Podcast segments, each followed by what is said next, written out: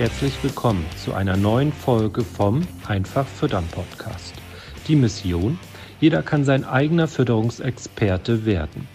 Dafür ist es unabdingbar, die eigenen Erfolgsfaktoren zu kennen. Die Fütterung der Herde ist der wichtigste Hebel für die Tiergesundheit. Die Futterkosten sind der größte Kostenblock in der Milchproduktion. Die Fütterung gehört deshalb aus unserer Sicht ganz klar in die Hände des Betriebes.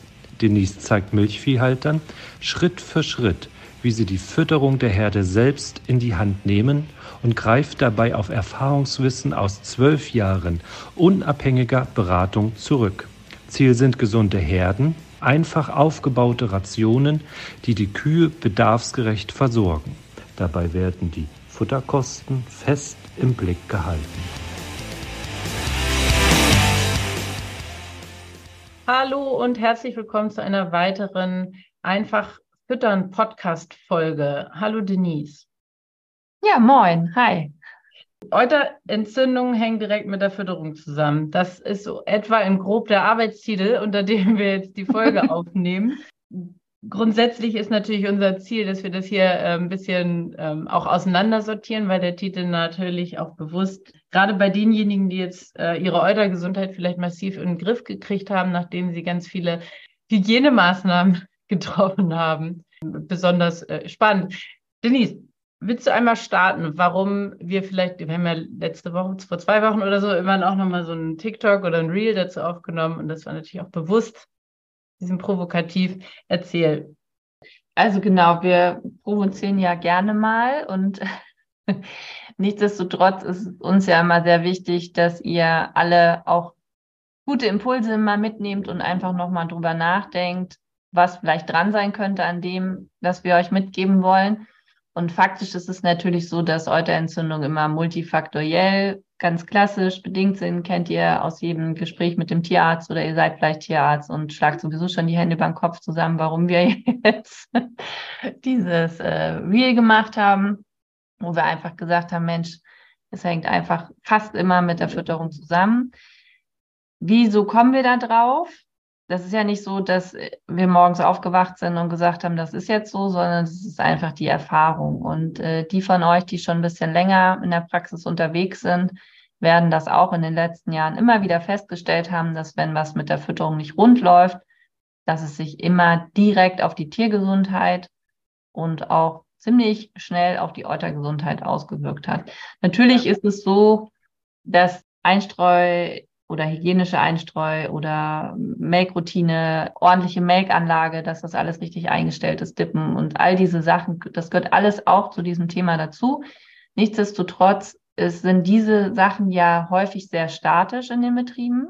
Also die werden ja nicht alle zwei Wochen verändert. Also ich kaufe nicht als Landwirt, wo ich äh, gerade keine Probleme habe mit der Eutergesundheit, alle zwei Wochen neues Dippmittel und mache eine Testreihe, ob das nicht auch funktioniert, und genauso wenig äh, probiere ich alle drei, vier Wochen aus, ob ich mit einer neuen Einstreu oder mit einer neuen Einstreufrequenz vielleicht mal meine Zellzahl nach oben bringe, wenn sie gerade ja. bei 80.000 ist. Das macht man nicht, weil man einfach froh ist, dass sie gerade so niedrig liegt, weil der Schmerzpunkt ist ja häufig dann, also nicht nur, weil die Milch irgendwann nicht mehr abgeholt wird, sondern auch, weil man gerade wenn man dann auch mit akuten Mastitiden zu tun hat, ist ja einfach super ärgerlich, nervig. Man hat mehr Make-Arbeit, man die Tiere, wenn es ihnen dann auch akut schlecht geht, ist nicht schön. Ja, von daher ist das ja alles was, was man nicht haben will. Und aus dem Grund ist die Eutergesundheit sehr, sehr wichtig für das Wohlbefinden der Betriebsleitung umsetzt. Ja.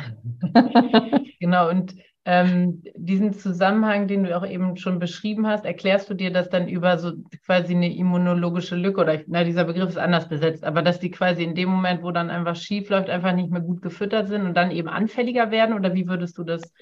Genau, also da gibt es natürlich mehrere äh, Lücken, die dann sozusagen genutzt werden können von den Erregern. Das eine ist, das Immunsystem fährt runter, weil beispielsweise die Kuh in eine latente Pansenazidose abgerutscht ist. Ne? So oder ihr kennt das alle, die Kuh ähm, hatte nach dem Kalben Probleme und dann kommt so der ganze Rattenschwanz hinterher. Die hatte erst Milchfieber, dann hat sie noch einen Labmagen gekriegt, vorher noch die Ketose und dann kriegt sie auch noch ein paar Tage später eine Euterentzündung, weil halt so komplett einmal nochmal alles zusätzlich runtergefahren wurde.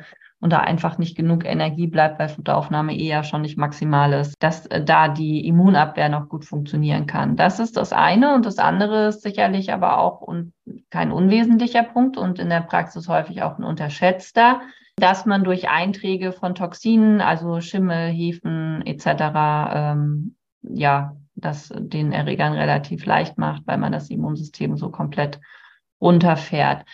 Bedeutet auch äh, Fehlgärung, Nacherwärmung, ne, das spielt ja alles eine Rolle. Und das ist, es ist aber auch so, dass es ja nichts Offensichtliches ist. Also dass tatsächlich der Landwirt dann alles abläuft, ne, Kraftfutter-Silo checkt, Mischwagen checkt, Silostöcke sowieso gecheckt hat und man nichts findet. Dann äh, neigt man dazu, weil man ja die Melkanlage neulich erst gerade überprüft hat und auch sonst bei der Einstreu etc. nichts geändert wurde, dann zu sagen, man schickt jetzt Futter ein und will da was analysieren lassen. Da ist auch tatsächlich unsere Erfahrung, wenn du nicht gerade jetzt einen Schimmelball einschickst, dann finden die da in der Regel nichts. In der Praxis ist es aber sehr häufig so, wenn du trotzdem dein Silo wechselst, dass es dann einen nennenswerte Erfolg bringt. Also sich die Zellzahl beispielsweise nennenswert verbessert oder auch die Inzidenz, was ähm, das Auftreten von akuten Mastitiden angeht, sich verringert. Und ähm, Bedeutet, wir haben oder ich stelle halt zu häufig fest, ein Silagewechsel ist dann der Game Changer. Und dann kann man das natürlich so nervig und doof finden, gerade wenn man ja. äh, nur ein Silo Mais hat. Ja. Und man merkt, seitdem man dem füttert, wird die Zellzeit stetig schlechter. Dann kann man noch hoffen, dass es doch am Biertreber, an den Pressschnitzeln, an dem Gras oder an dem neuen Kraftfutter liegt. Dann fängt man an, das analysieren zu lassen. Dann ändert sich aber doch nichts. Dann kriegt man einen neuen Biertreber, einen neuen Pressschnitzelhaufen oder die Pressschnitzel und der Biertreber sind aus der Ration. Man hat auch schon dreimal das Gras gewechselt. Den Maishaufen muss man aber immer noch füttern, weil das ist erst April und die neue Ernte ist noch nicht in Sicht. Ja, und wenn man den dann wechselt im Herbst, ist das Problem plötzlich weg. Also mhm. das ist kein Einzelfall. Ne? Und es ist aber leider nicht so, dass man sagt, ich mache jetzt drei Kreuzchen auf meinem Analysebefund und lasse das analysieren und dann finde ich raus, ob es jetzt die Maisilage ist oder nicht. Genauso wenig haben wir auch äh, viele Jahre ausprobiert, so Toxinbestimmung in der Milch und so ist auch sehr gewürfelt. Also kann ich, habe ich auch. Bitte? Ein Zufallsprodukt dann? Ja, gefühlt schon. Also, weil das äh, schwierig ist nachher, weil man ja auch immer nicht genau weiß, nach was man sucht. Es sind ja auch nicht ja. immer nur klassische Schimmelpilze. Manchmal ähm, ist ja auch einfach das Öl vom Radlader ausgelaufen, während man den Maissilo festgefahren hat. Oder, oder, oder. Also, da gibt es ja. ja auch ganz viele unterschiedliche Eintragspunkte oder was da schiefgegangen sein könnte. Ja, jetzt waren wir ja genau bei diesen Sachen, die schiefgehen und sich dann auswirken. Was kann man denn auf der Positivseite tun, um tatsächlich sicherzustellen, dass man über die Fütterung das Maximale erreicht für eure Gesundheit? Kannst du dazu oder genau, kannst du dazu was sagen? Ja, wir beschäftigen uns ja tatsächlich im Training sehr viel damit und haben dann natürlich auch so unsere äh, Feedhacks, die auf jeden Fall gut funktionieren ich, ich glaube, das Wichtigste ist, dass man konsequent ist schon in der Grundfutterbergung, also dass man da gar nicht äh, sich selbst wieder Sachen schönredet. Also manchmal, ne, so dieser klassische Spruch, äh, der Ladewagen verfolgt einem das ganze Jahr, den ein Landwirt mal sagte. Also ja. wenn ich einfach ein Futterselektionsthema habe, ja. habe ich einfach immer das Problem, dass jede Kuh eine andere Ration frisst, habe ich einfach immer das Problem, dass die pH-Wertschwankungen im Pansen höher sind, werde ich immer ein erhöhtes Risiko an Eutergesundheit oder erhöhter Zellzahl haben, als in der Ration, die homogen gefressen wird, weil sie homogen gemischt wird.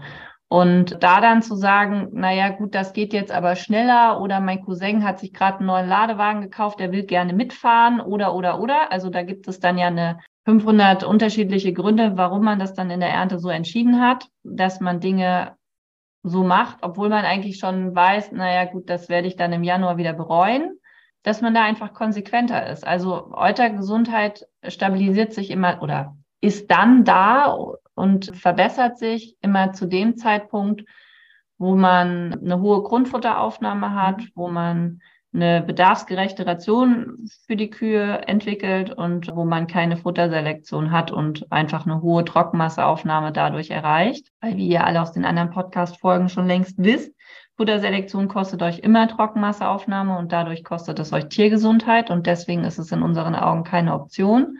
Und dann sind es natürlich diese ganzen anderen Sachen. Dann fährt da der Opa noch mit einem kleinen Trecker zwischendurch und man weiß dann schon, dass die Schicht da aber nicht fest wird, aber man traut sich auch nicht Opa vom Silo zu schicken, so. Ne, das, also das sind ja einfach die praktischen Herausforderungen. Ja, da haben wir ganz viele Tipps tatsächlich auch im Training oder auch Themen, die dann ja angeschnitten werden müssen und eben auch im Vorfeld und nicht an dem Tag X, wenn man den Silo zusammenfährt. Und auch ne, Mähhöhen beachten oder Häckselhöhen oder auch TS-Gehalte beachten, die, also das würde jetzt, könnte ich ja, ja, genau. drüber erzählen. Aber äh, Fakt ist einfach, keine Kompromisse eingehen. Mhm und äh, sich nicht ein X für ein U vormachen. Ne? Und das ist aber manchmal schwierig im Alltag, weil da manchmal noch so spontane alltägliche Dinge zwischenkommen, oft ja auch zwischenmenschliche Aspekte. Dann will man dem Fahrer auf dem Häcksler nicht zu nahe treten, weil der das letzte Mal schon hochgegangen ist, als ich ihn auf was angesprochen habe, oder, oder, oder. Also. Ja. ja, genau, dann ist der Großkampftag, ne? Und dann. Ja. Würdest du denn sagen, dass äh, lässt sich pauschal was, äh, eine These ableiten, die irgendwie so heißt, wenn deine Trockenmasseaufnahme immer bei 25 oder drüber ist, ähm, hast du keine Euterentzündung mehr? Ist auf jeden Fall weniger bei den Betrieben, die stabil eine hohe Futteraufnahme haben können, zum einen, weil die Tiere natürlich stabil gleichmäßig versorgt werden, weil die Pansenmikroben jeden Tag den gleichen Job haben und es nicht zu diesen Events kommt, ne, im mhm. Pansen mhm. oder also vorher ja vor der Kuh, weil irgendwie eine andere Ration da liegt, jemand anderes gefüttert hat, anders gemischt wurde, etc. Klauenpflege war, der Güllerrührer den ganzen Tag gelaufen ist, geflext wurde im Stall oder, oder, oder, weil die Liegeboxen umgebaut werden. Das sind ja so die Events vor den Kühen und dann gibt's ja die Events im Pansen und die muss man möglichst gering halten, dass da nicht immer so Überraschungseier aufploppen für die Pansenmikroben und dann haben die Pansenmikroben die Chance, sich da maximal effizient aufzustellen und dann ist es schon so, dass sie ja zum einen kriegt man durch also höhere Futteraufnahmen ja auch eine stabilere Pansengesundheit hin. So, ne? Fasermatte ist stabiler. Und äh, zum anderen, wenn die Mikrobenpopulation sich nicht ständig neu aufbauen muss, bringt das in der Regel auch was. Also und vor allen Dingen diese ja, pH-Wertabsenkung, die ich schon angesprochen habe, oder dann ja auch, wenn zu viel Kraftfutter aussortiert werden kann, die Kühe zu viel Kraftfutter fressen, ne? Kraftfutterkurven vielleicht zu hoch eingestellt sind. All das sind ja Sachen, die die Pansengesundheit stören. Und das wiederum, das beobachten wir halt immer wieder, dann ja auch vor allen Dingen im Sommer, wenn dann die Probleme mit Nacherwärmung größer werden, Fehlgärung am Futtertisch, dass die Eutergesundheit sehr schnell auf Fütterungsevents reagiert. Und man muss eben als Landwirt oder als verantwortungsvoller Milchviehhalter, der seine Herde weiterentwickeln will, immer äh, da sehr Fokus draufsetzen. Und deshalb beobachten wir schon, wenn ein Betrieb stabil läuft in der Ort der Gesundheit und dann plötzlich nicht mehr, dann ist es zu über 90 Prozent die Fütterung. Ja, und dann kann man sich Wechsel stattgefunden hat oder genau. Also freiwillig oder ungeplant. Ja, und meistens ja unbewusst vor allen Dingen. Also ja. dann, nee, wir haben nichts geändert.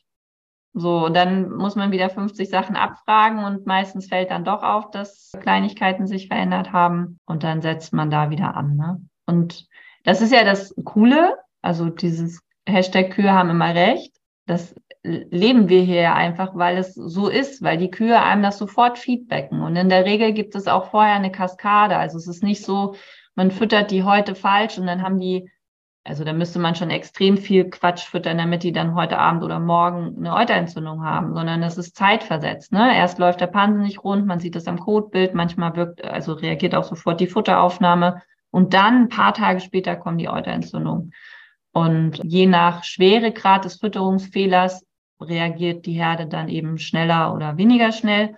Und natürlich auch in Abhängigkeit davon, wie stabil das System vorher ist. Eine Herde, die ständig Events hat, wird halt immer auf einem höheren Zellzahlniveau sich bewegen und reagiert auch weniger sensibel auf ein größeres Event als eine Herde, die sehr gleichmäßig, homogen und clean sozusagen gefüttert wird, wenn die dann plötzlich füttert jemand anderes, der macht 300 Kilo mehr Gras und 500 Kilo weniger Mais und dann noch 200 Kilo mehr Kraftfutter und dann noch ein paar Schimmelkrümel oder Ballen dazwischen, dann wird diese Herde immer viel schneller reagieren. Also das ist dann wie so, ja, das ist sofort gezündet, die Rakete. Ne? Und ähm, da, deswegen gibt es sehr viele Herden, die sehr niedriges Zellzahlniveau im Schnitt haben, aber dann immer mal wieder Probleme mit vielen akuten Mastitiden, weil das mhm. äh, die Kühe gar nicht so schnell abfangen können, weil die dieses Level gar nicht gewohnt sind ist ja auch im Normal, in der normalen Fütterung sichtbar. Ne? Es gibt einfach Herden, da kann man gefühlt jeden Tag was anderes füttern. Die geben immer stabil ihre 28 bis 31 oder 32 Liter.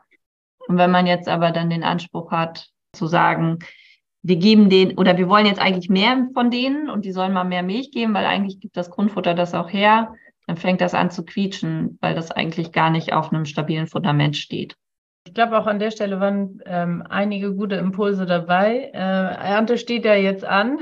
Dann, genau, vielen Dank fürs Zuhören und dann bis zur nächsten Folge. Ja, und viel Erfolg bei der Grundfutterernte. Vielen Dank, dass du heute wieder zugehört hast. Dir gefällt, was du heute gehört hast? Das war nur eine Kostprobe. Wenn du Lust hast, die Fütterung selbst in die Hand zu nehmen und dein eigener Fütterungsexperte werden möchtest, dann komm zu uns ins Online-Training. Natürlich kannst du die Schlüsselfaktoren einer leistungsfreudigen und gesunden Milchviehherde auch selbst suchen. Es kostet aber oftmals sehr viel Zeit.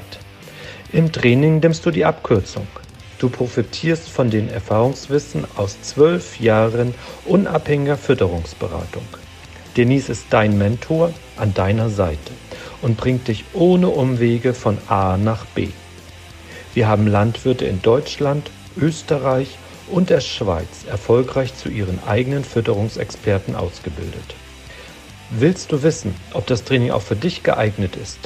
Dann bewirb dich bei uns für ein kostenloses Strategiegespräch. Gehe dazu auf www.kühe-gesund-füttern.de und fülle das Bewerbungsformular aus.